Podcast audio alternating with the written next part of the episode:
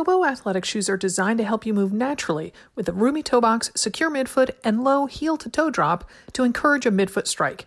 Get 20% off your purchase up to three pairs at topoathletic.com with code TOPOAMR20. Hurry, code expires February 28. Fuzzy is a telehealth service that offers 24 7 personalized care from veterinary professionals. Get a free seven day trial plus $20 off any of your pet's product needs pet meds, supplements, food, and more. Go to yourfuzzy.com slash AMR and use promo code AMR to get started. Care of is a subscription service that ships high quality, personalized vitamins and powders conveniently to your door every month. For 50% off your first Care of order, visit takecareof.com and enter promo code AMR50.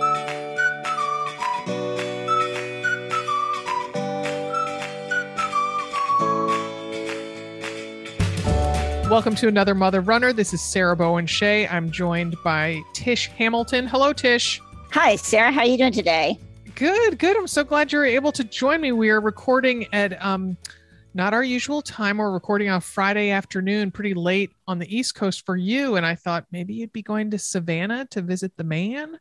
Um, and why would and and well, you you were kind of on the right track. He's actually up here. Oh, okay. I sensed that there was going to be because of it being Valentine's Day on on Monday. And, and isn't that funny that you? I think we must have recorded before on this time because you always think that he's here for Valentine's Day. Silly Sarah. Why do Silly you Sarah assumes that I'm sentimental and romantic. Wrong. oh my gosh, I had a business meeting this morning, which sounds awfully fancy. It was with our retreat coordinator. And we met at this place that actually had a really um, cute, well curated selection of kind of mm, gifts and homeware and stuff. It was, you know, it was a um, restauranty type place, but it had kind of, I, I don't want to say gift shop, but sort of that. And um, so it was all Valentine's theme. And I was like, huh, eh, gee, I guess I ought to get something maybe for my kids. I don't know. so, so Sarah, the real reason he's in town is for another American holiday that's coming up very soon. In fact, this weekend. Can you guess what it is? Lincoln's birthday. you are a nerd.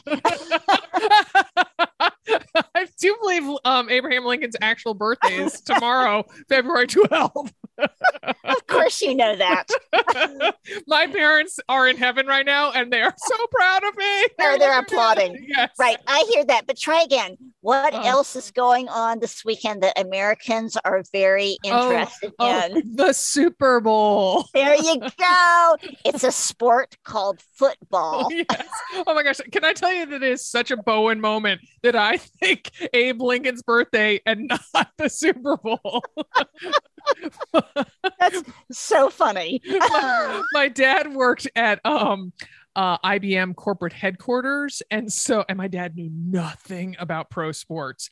And so on the Monday after Super Bowl, we'd always at uh, the family breakfast table would be like, okay, dad, yesterday was the Super Bowl. That is football. And here are the teams that played, and here's who won, as if like, you know, as if IBMers cared about that back in the day. I mean, I'm talking like white shirt, you know, total suit. He wore a hat to work.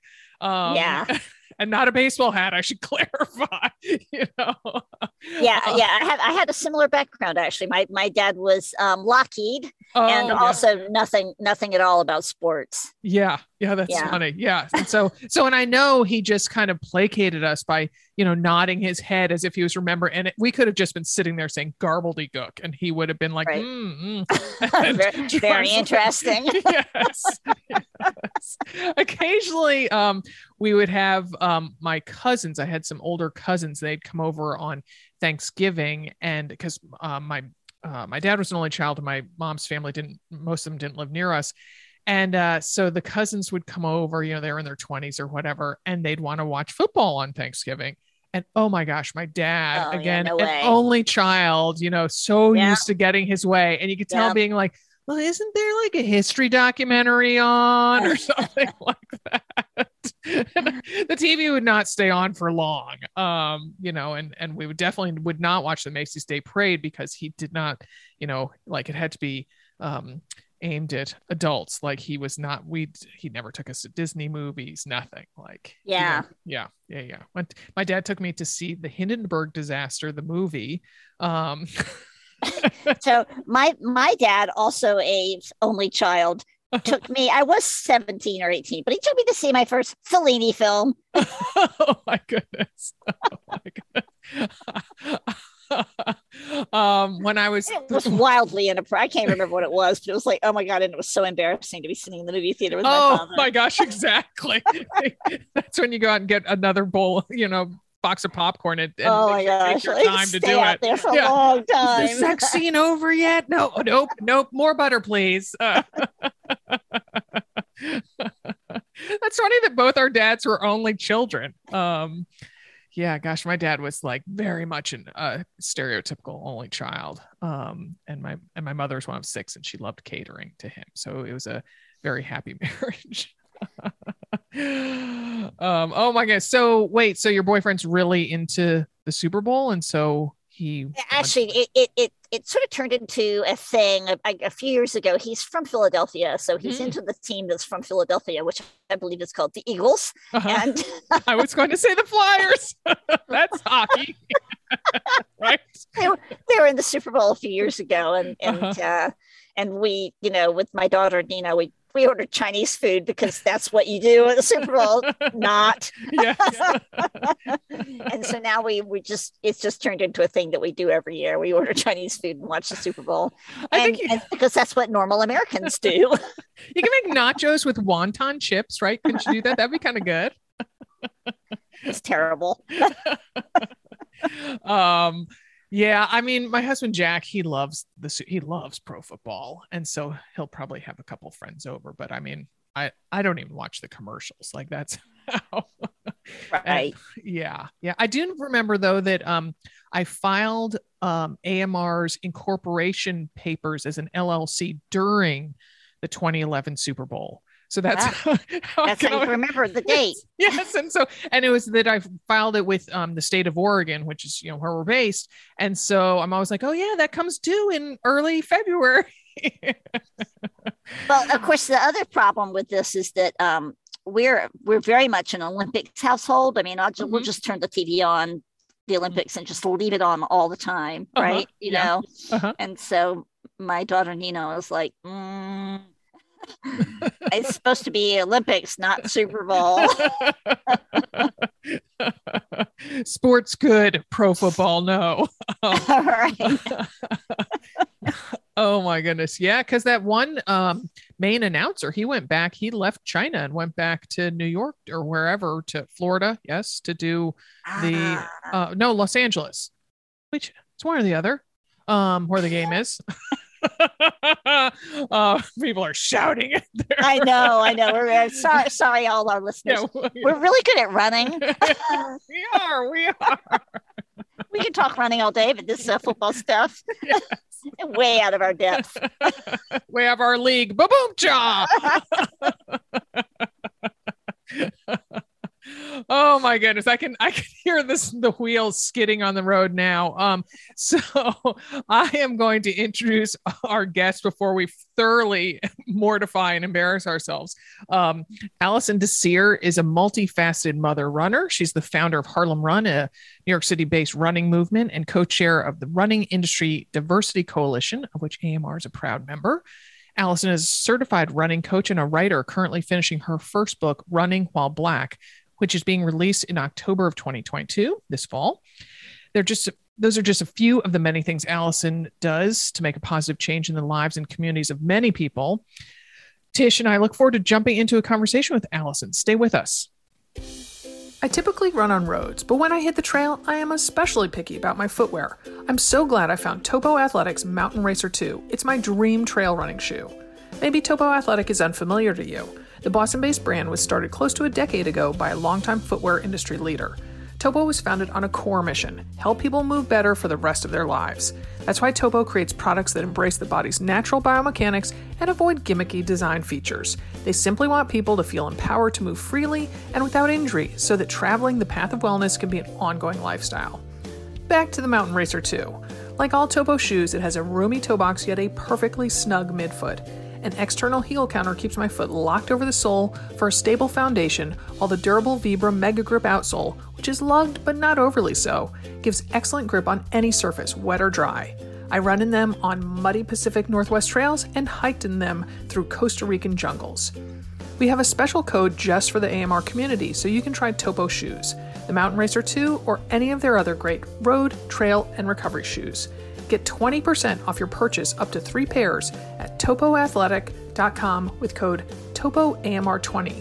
That's T O P O A T H L E T I C.com, code TOPOAMR20. This 20% off deal expires on February 28, 2022, so use it now. TopoAthletic.com and that code TOPOAMR20. If you have a pet, they're a part of your family.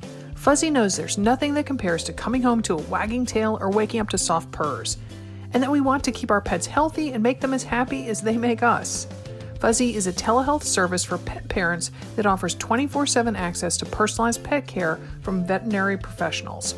From getting your pet's diet just right to meeting their middle of the night needs to finally figuring out what makes their breath smell that way, nothing is too big or small for a quick fuzzy call through live chat and virtual vet consultations available to you 24 hours a day, 7 days a week.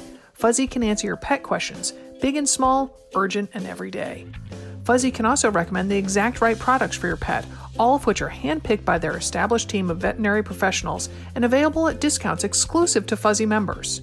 Our family includes our French Bulldog plus two cat brothers, Leo and Pablo. My husband and I were confounded as to why the cats, Leo in particular, are obsessed with chewing on plastic bags. It was really worrying, so we called Fuzzy and our minds were put at ease. Right now, Fuzzy is offering our listeners a free 7-day trial membership. Go to yourfuzzy.com slash AMR to sign up today. That's a free 7-day trial at Y-O-U-R-F-U-Z-Z-Y dot com slash AMR. And for a limited time, Fuzzy is also offering a special discount of $20 off any of your pet's product needs pet meds, supplements, food, and more with promo code AMR. Again, that's yourfuzzy.com slash AMR. I don't know about you guys, but keeping up with which vitamins I should be taking is overwhelming and time consuming. I really just want someone to tell me why I need to take certain vitamins and when I should take them, which is where Care of comes in. It's an amazing subscription service that ships high quality, personalized vitamins and powders conveniently to your door every single month. How does it work? It couldn't be easier for a mother runner. You take a five minute online quiz that's like getting a one on one consultation with a nutritionist, all without leaving your house. Answer questions about your diet, lifestyle, and health concerns to help address your specific wellness goals. I consider myself to be a pretty healthy eater, but based on the quiz, I realized that I need to step up my game in certain areas. I would have never known that had I not read through the very personalized recommendations Care of provided to me. Care of allows your vitamin routine to be personal, easy, effective, and constantly evolving. You have the choice to follow Care of's expert recommendations or adjust your pack at any time. For 50% off when you place your first Care of order, visit takecareof.com and use promo code AMR50. That's 50% off your first Care of order when you go to takecareof.com and enter AMR50 at checkout. Allison, thank you so much for talking with us. Thank you so much for having me. We are so excited to talk to you today, Allison. And to get started, um, could you tell us a little bit about your run journey? Sure. I also I want to um, warn viewers my son is around and he will be part of this conversation whether we like it or not. So just some warning on this, the sounds from a two year old you will hear. Yes. Um, well, growing up, I was super active. I was a short distance runner. I ran the 400, 400 meter hurdles. I played soccer. Um, I was in gymnastics. Uh, I, I, just did any and every activity I could, so much so that my father gave me the nickname Powdered Feet which describes somebody so active you never see them, just the footprints of where they've been in powder. Mm-hmm. So running was just one piece of everything that I did. But I came to distance running in 2012 um, when I was going through a period of, of deep depression, and I just you know, just so happened to see somebody training for a marathon on Facebook, mm. and it was a black guy and and somebody who I didn't think of as a runner because he didn't have a quote unquote runner's body and because he was like six feet tall and black Um, and I didn't think uh, Black people ran marathons. So mm. I sort of I saw his story, I got invested in it, and when he completed his marathon, I figured, you know, I have nothing to lose. I might as well try this, and that has really been um, intertwined with running and community ever since. Mm. So, Allison, that's so interesting that that you went from you know sh- really short distances to trying a marathon. Um, that's a really big leap uh, in distance, and also that um, I don't know. You intuit that it might help with depression? And can you tell us how it does help with depression? Yeah, I mean, at the time, I had no knowledge of the mental and physical connection. I just was looking for something, for anything. And it did seem like my friend who was sharing his story, it seemed like his life was changing and he was describing ways that he felt like he was capable that running was showing him he was capable of much more than he ever thought so soon after i started running i too started realizing that um, you know things physically that I didn't think I could do, you know, running three miles, four miles, five miles, all of a sudden I was capable of that. But also just that felt like my brain sort of stretched in a way and it realized like, oh, the same way that you can do more difficult physical things, uh, you can also push yourself in other ways in life, right? Mm. So if you think about me being depressed, on the couch, unemployed, spending a lot of my time caring for my father who was sick, um, I realized that there were, you know, I could change my circumstances, mm. and that's really, I think, the the greatest gift that running unlocked for me, and it continues to lock, especially now postpartum when I have a million different obligations. Mm-hmm. Um, but just the idea that you can move through discomfort, right? You don't have to get stuck there, mm-hmm. and that change is possible. Mm, mm-hmm. I like that about you can move through discomfort. That is I mean, I think you learn that on every single run you take, no matter how short or long it is. Um, exactly. So I'm not sure that you're ever not busy, but it seems like you've been extra busy lately, including kickstarting the Seattle Running Collective. Can you tell us about that, please? Yeah, sure. So that is correct. As my nickname, Powdered Feet, says, I'm always doing a 1000000 mm-hmm. things at the same time. I'm mm-hmm. working on my book. I'm taking care of my son. Um, but the Seattle Running Collective really came together um, as a result of now living in the Seattle area for about a year and recognizing that um, I guess people from Seattle call it uh, what is it? They call it the freeze, I think. But there's mm. Seattle and Washington is known for um, being very passive aggressive, not being warm. Mm. And as somebody who was born born in New York and from the East Coast, and just generally really outgoing, like you feel that Seattle freeze immediately. Um, so what that means in the running community is that people tend to stay in their own neighborhoods. Um, people are not necessarily trying to hang out with folks, you know, other than the ones they know, and not with any necessarily bad intent. That's just mm-hmm. sort of a culture out there. Uh-huh. Uh-huh. Um, but but so being there and meeting people from various groups and trying to find my space um, there was just I recognized this energy and interest in in people wanting to move beyond their neighborhoods. Mm. So I became really close with two of the founders of this running crew called CSRD. And um, we then held a meeting inviting lots of different clubs, crews, groups in Seattle. And once we all started talking, we realized that we we really did want to know each other and we really did want to support each other. And that centering the experiences of black indigenous people of color was important to all of us and um, giving back to the community and creating a, an inclusive environment where people felt welcome. So seattle running collective is just brand new. Mm-hmm.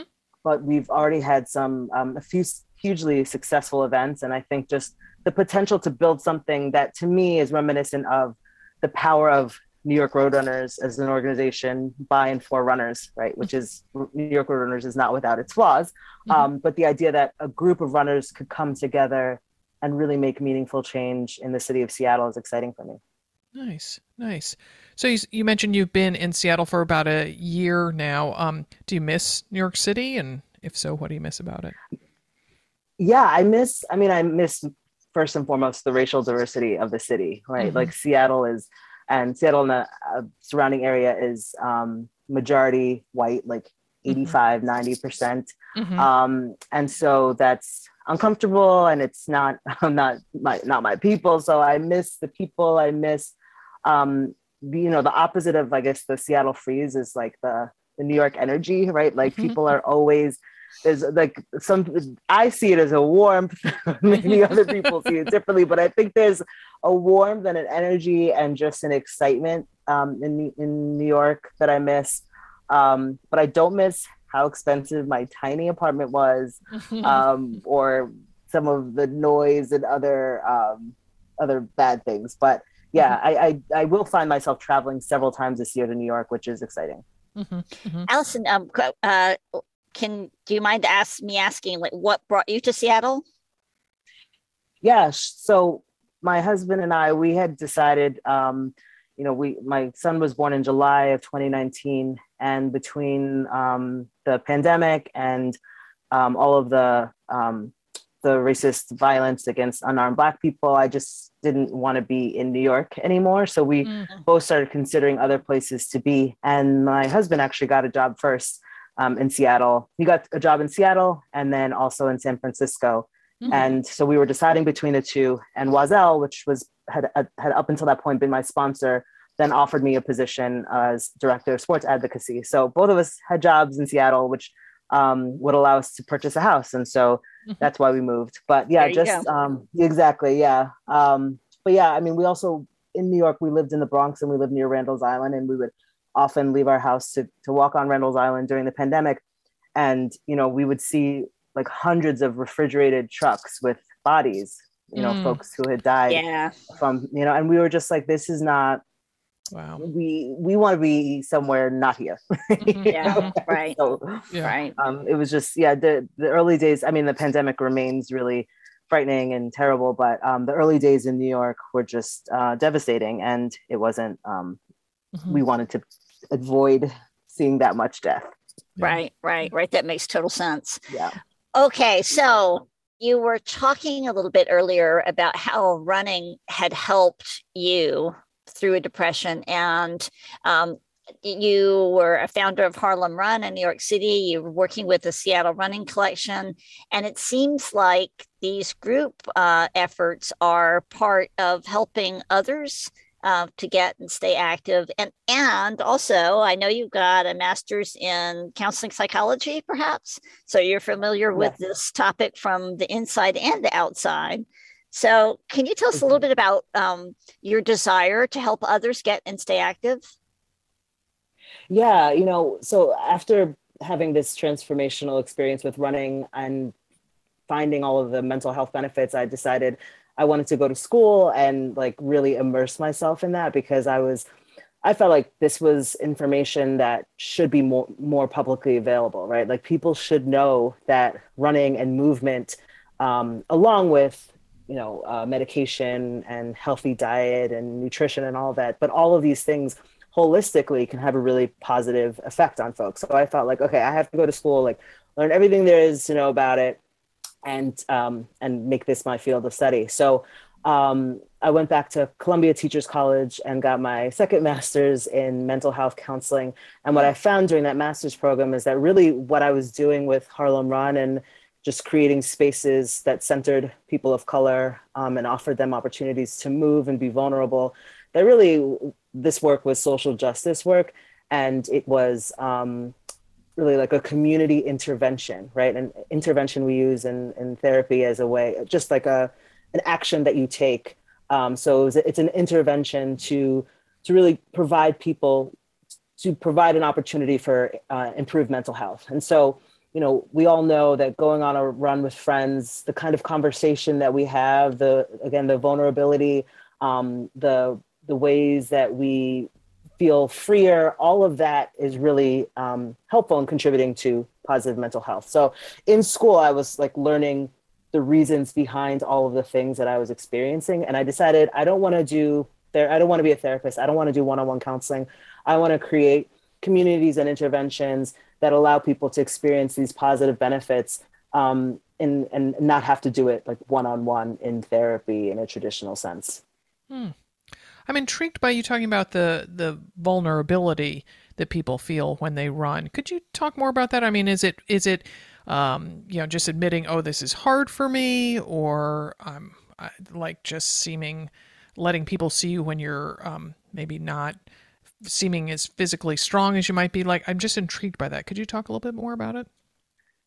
Yeah, I mean, in my experience, what I've seen is that, um, well, when you do something like running in a group, running which is objectively hard, right? so you're all doing something difficult. You you are sharing the same goal, um, and so on top of the you know whatever chemicals are being released and the the positive benefits that you're feeling you're also you're going through this with another person and i, mm-hmm. I think that shared struggle that shared experience in and of itself creates a connection and a bond um, that leads to you know anecdotally we hear that running buddies talk about things that they don't talk to their own partners at home about right mm-hmm. like you just find mm-hmm. yourself um, in a space where that experience is so um, powerful and and then there's nothing like finishing whatever particularly a long run finishing that long run with that person and celebrating that achievement that sort of shared struggle shared joy shared bond um, really just unlocks so so many opportunities to show a side of yourself that you may not otherwise if you're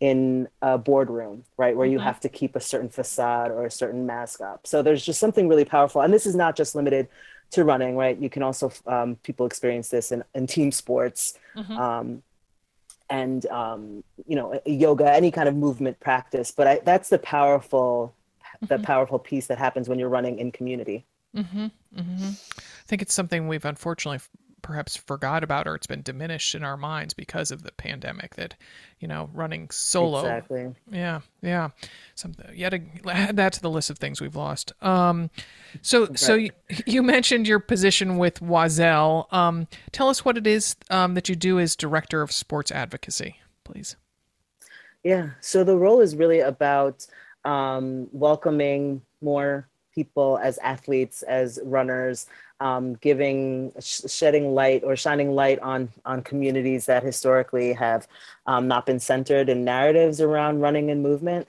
So um, part of that is my leading the women run the vote event. This mm-hmm. will be our third year. In the past two years we've raised uh, over half a million dollars for organizations like black voters matter Runners for Public Lands. And the idea is using movement as a vehicle for social change. So we organize mm-hmm. long distance uh, virtual relays. This year will actually be virtual and in person, we hope, mm-hmm. um, that fundraise for a cause. So that's one piece of it. The other piece of it is uh, working with creators and um, and runners to do storytelling, mm. um, either through our blog or through content on social media. Um, a piece of it is also just engaging with the local Seattle running community, which part of that is tied to what I'm doing with the Seattle Running Collective. Um, but you know, Oiselle recognizes as a by and for women's brand that historically they've really centered white women. And so, what are the ways that we can expand who we see as um, as part of our community, part of our customers? How do we celebrate those achievements?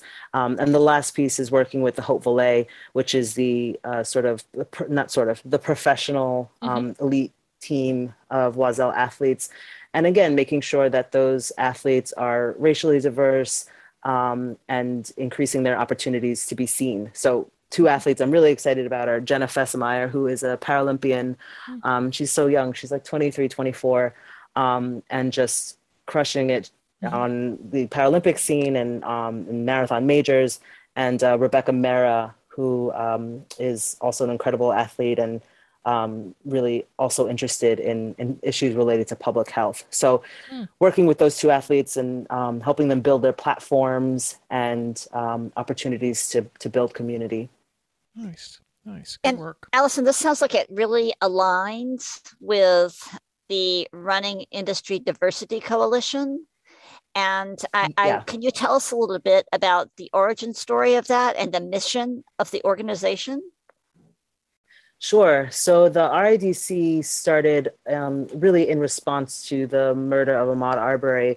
Um, three white uh, folks in the industry, two were retail, uh, running retail owners, and um, a white woman who at the time worked at Fleet Feet, came together and recognized that, you know, up until that point, the industry had not, um, in any meaningful way, addressed issues of racism, white supremacy, and they wanted to do something about it. Right? They felt that the murder of Ahmaud Arbery really registered with them, and and they wanted to be involved in some way.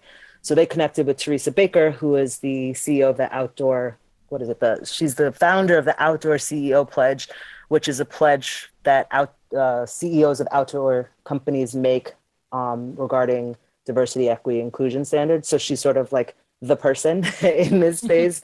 so they reached out to her and she said, Oh, you have to know, you have to meet Allison, you have to meet Verna.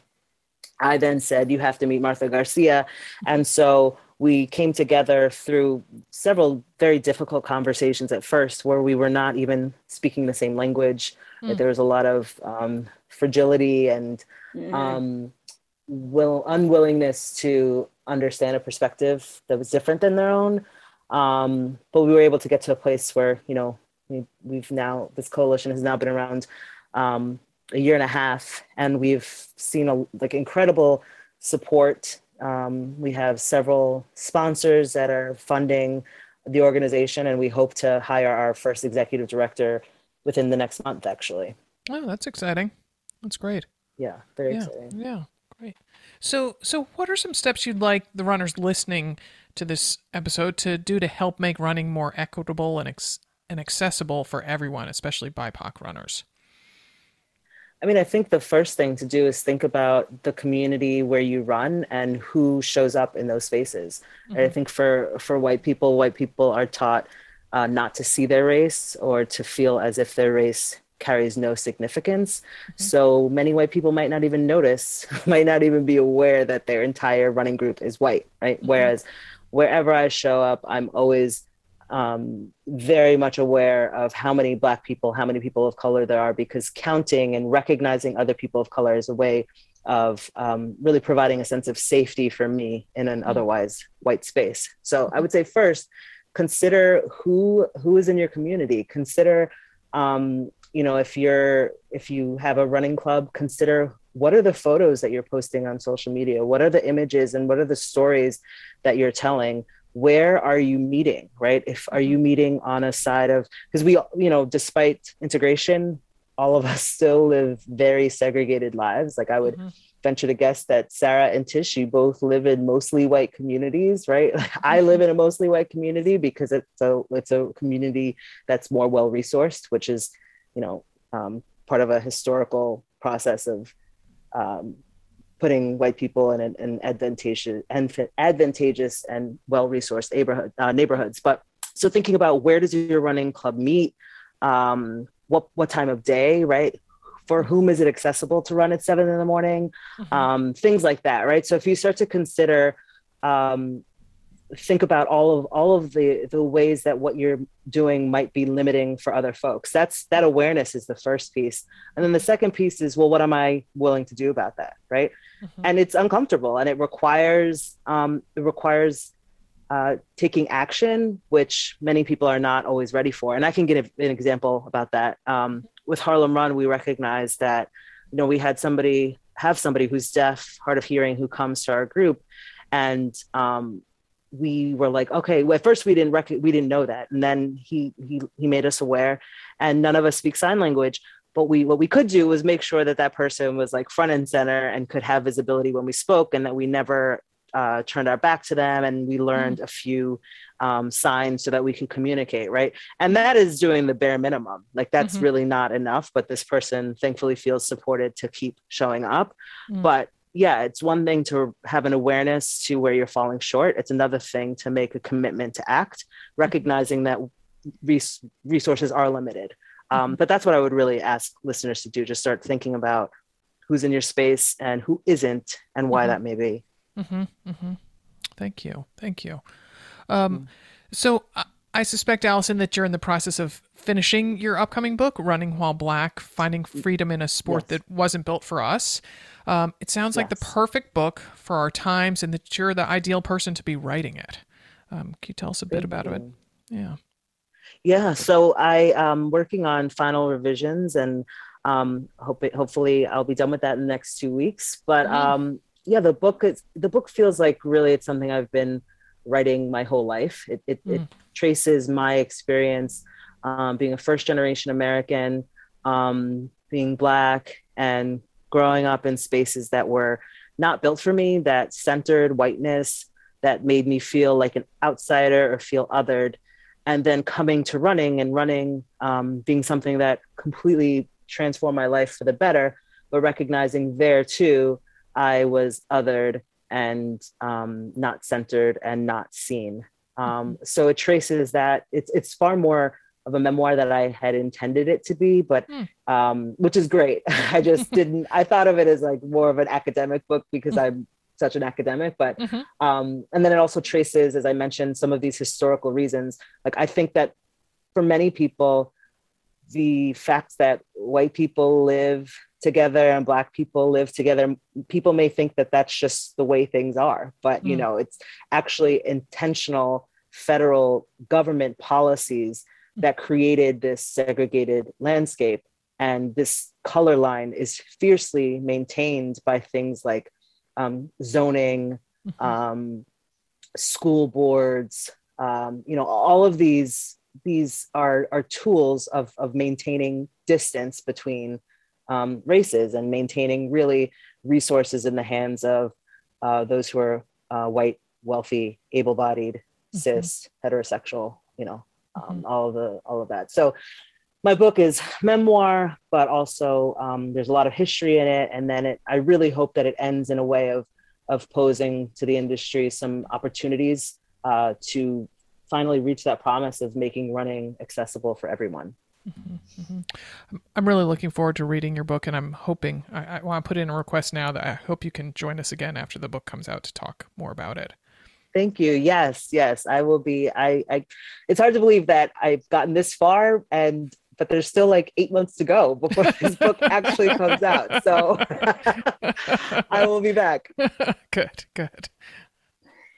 I think uh, weaving together the personal narrative and the history uh, is such a smart way to reach readers and um, readers who are runners, because as you have said explicitly and, and alluded to as well, there's so much that that you know white people especially you know just not even noticing that that running is a white space and i'm mm-hmm. put in the mind of uh, mitchell s jackson's piece about ahmaud arbery where he asks you know what ask ourselves what is the runner's world and who is who is in the runner's world and and ask why ask why Exactly.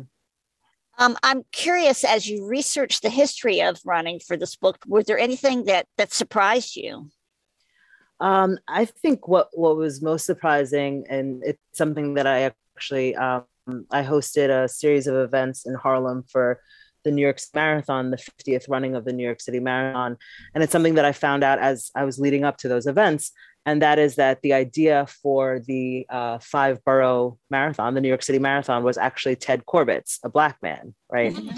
And yep. I think that um, you know, for for many years, uh, and actually still, many people credit another person, um, George Spitz, um, as having come up with the idea. And you know that that in itself might be just one small piece. I would argue it's not small at all, right? Because this hugely celebrated event was the fact that it came the idea for it came from the mind of ted with of course the help of george and then several other people who who brought it to life but that does change the narrative on who running is for but this is what what the point here is that um, history is important and it's always important to think about who's telling the story and who benefits from that telling of the story right mm-hmm.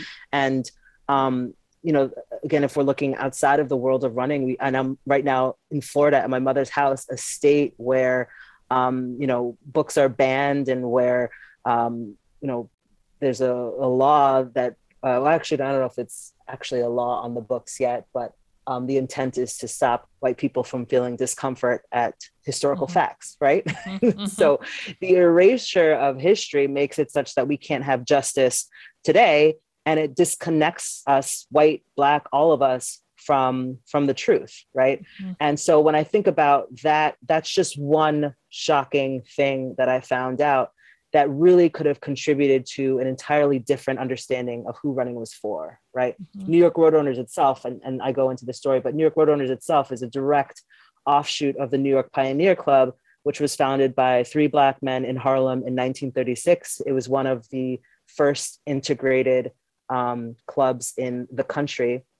And that organization, New York Pioneer Club, laid the foundation for New York Roadrunners. If there were no wow. New York Pioneer Club, there would be no New York Roadrunners, right? So when you think about telling the the the running boom with a long distance running story, I mean, starting it in 1968 was it or 72 with Bowerman is really a convenient place to start if you're centering whiteness, right? But mm-hmm. if you mm-hmm. want to tell the full story, you would start uh, with the the origins of from New York Pioneer Club and then even within the running boom story that is told you would you would highlight voices or highlight stories of people like marilyn bevans right mm-hmm. um, names that that many runners don't know whereas a name like frank shorter might just roll off of your tongue mm-hmm. well i'm not sure that I think you might have to have a, a sequel or two, Anya, because I think it sounds like there's there's there's there's a lot to get in there.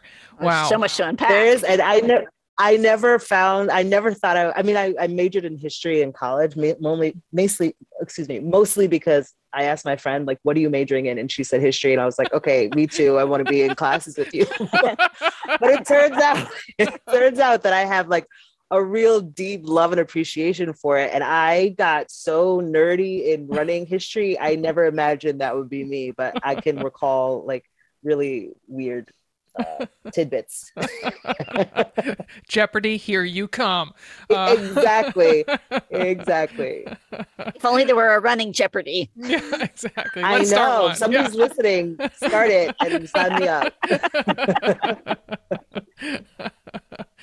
oh my goodness. All right. Well, well, shifting gears, you're the mom of a preschool age son. You're writing a yes. book, doing impactful activism work, training, many other things. So, are you able to find time in your day or your week for self care? And if so, what does it look like? I mean, that's that's been really hard the past um, two and a half years. I think I'm just actually like a few months ago getting to the point of making it a priority, and I, I mean in in ways that are that maybe are simple, but simple or small, but are also significant. So, for example, my eating has been just all over the place. And mm-hmm. to all the moms and caregivers, right, you just like eat whatever's there because at least for me, I was I'm more concerned with his nutrition and mm-hmm. if he's getting everything that he needs. So, and then at 10 o'clock at night, all of a sudden I'm like eating all this stuff and I don't even know why. So I I just made an appointment with a nutritionist um, to talk about you know to make a plan for myself and i i also now realize that yes, I'm taking good care of him, but ultimately he notices what I'm eating or not eating.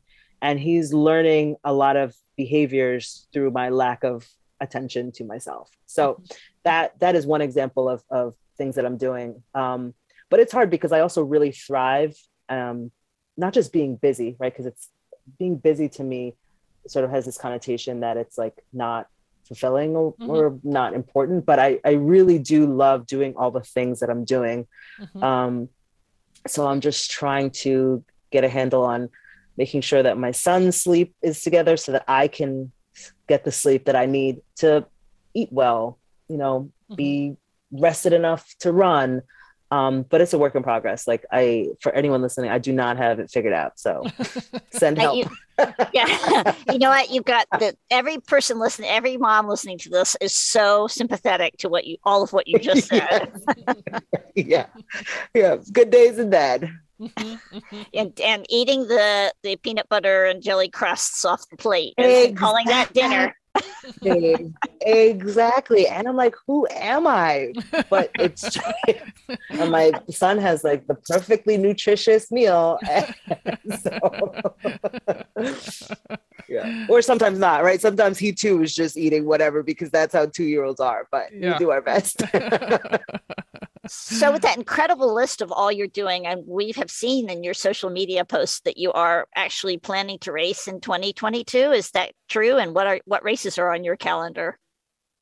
Yeah so march i'm again all of this like please i hope that um we're still you know nothing changes in covid for the worse it, you know it's not that it's gone but nothing gets worse and events are canceled but the first event is i'll be doing the she is beautiful race in santa cruz in mm-hmm. march mm-hmm. um, and i'll also be uh, on a panel moderated by alysia montaño that's oh. march 18th i think so oh, i'll be great. running the 10k um, then i'm also running the eugene half marathon at the end of april it's i think it's either april 30th or may 1st or something mm-hmm.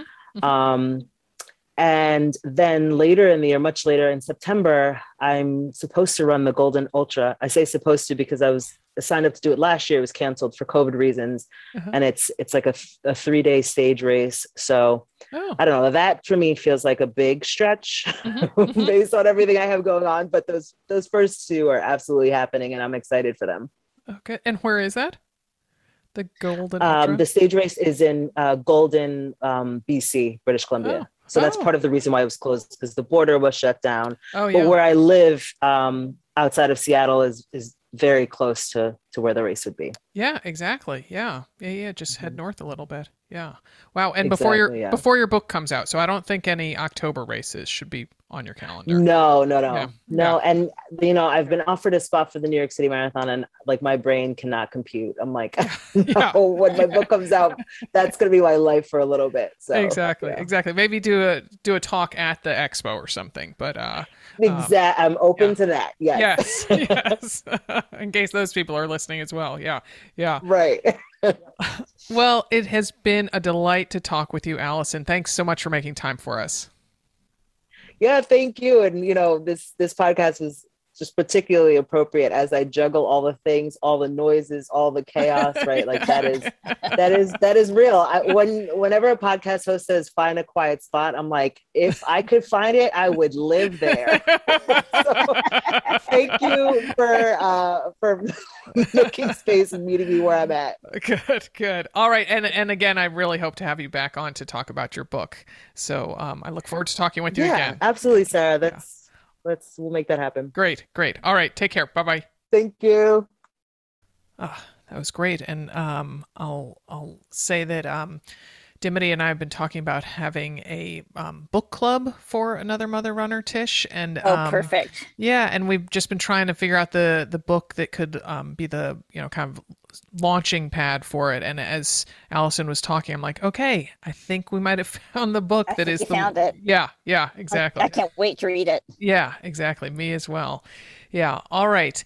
So, well, you and I were talking about Valentine's Day. Um, uh, folks are going to, I hope, love um, what we did on Valentine's Day. Um, as people listen to this, it'll be after Valentine's Day. We launched um, our latest round of our virtual event series, Love the Run You're With. Um, spring 2022, it opens. It is um, 10 week training program that includes then three virtual events um, of and you can be on three different tracks. You know if you are uh, we meet people where they are um, with um, distances that are kind of shorter, going up to longer ones, so people can find what works for them.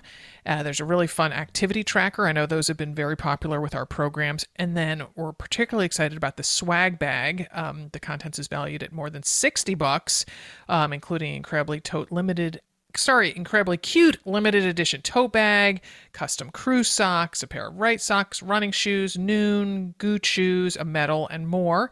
Uh, the training kicks off on February 28 and culminates on, appropriately enough, Mother's Day.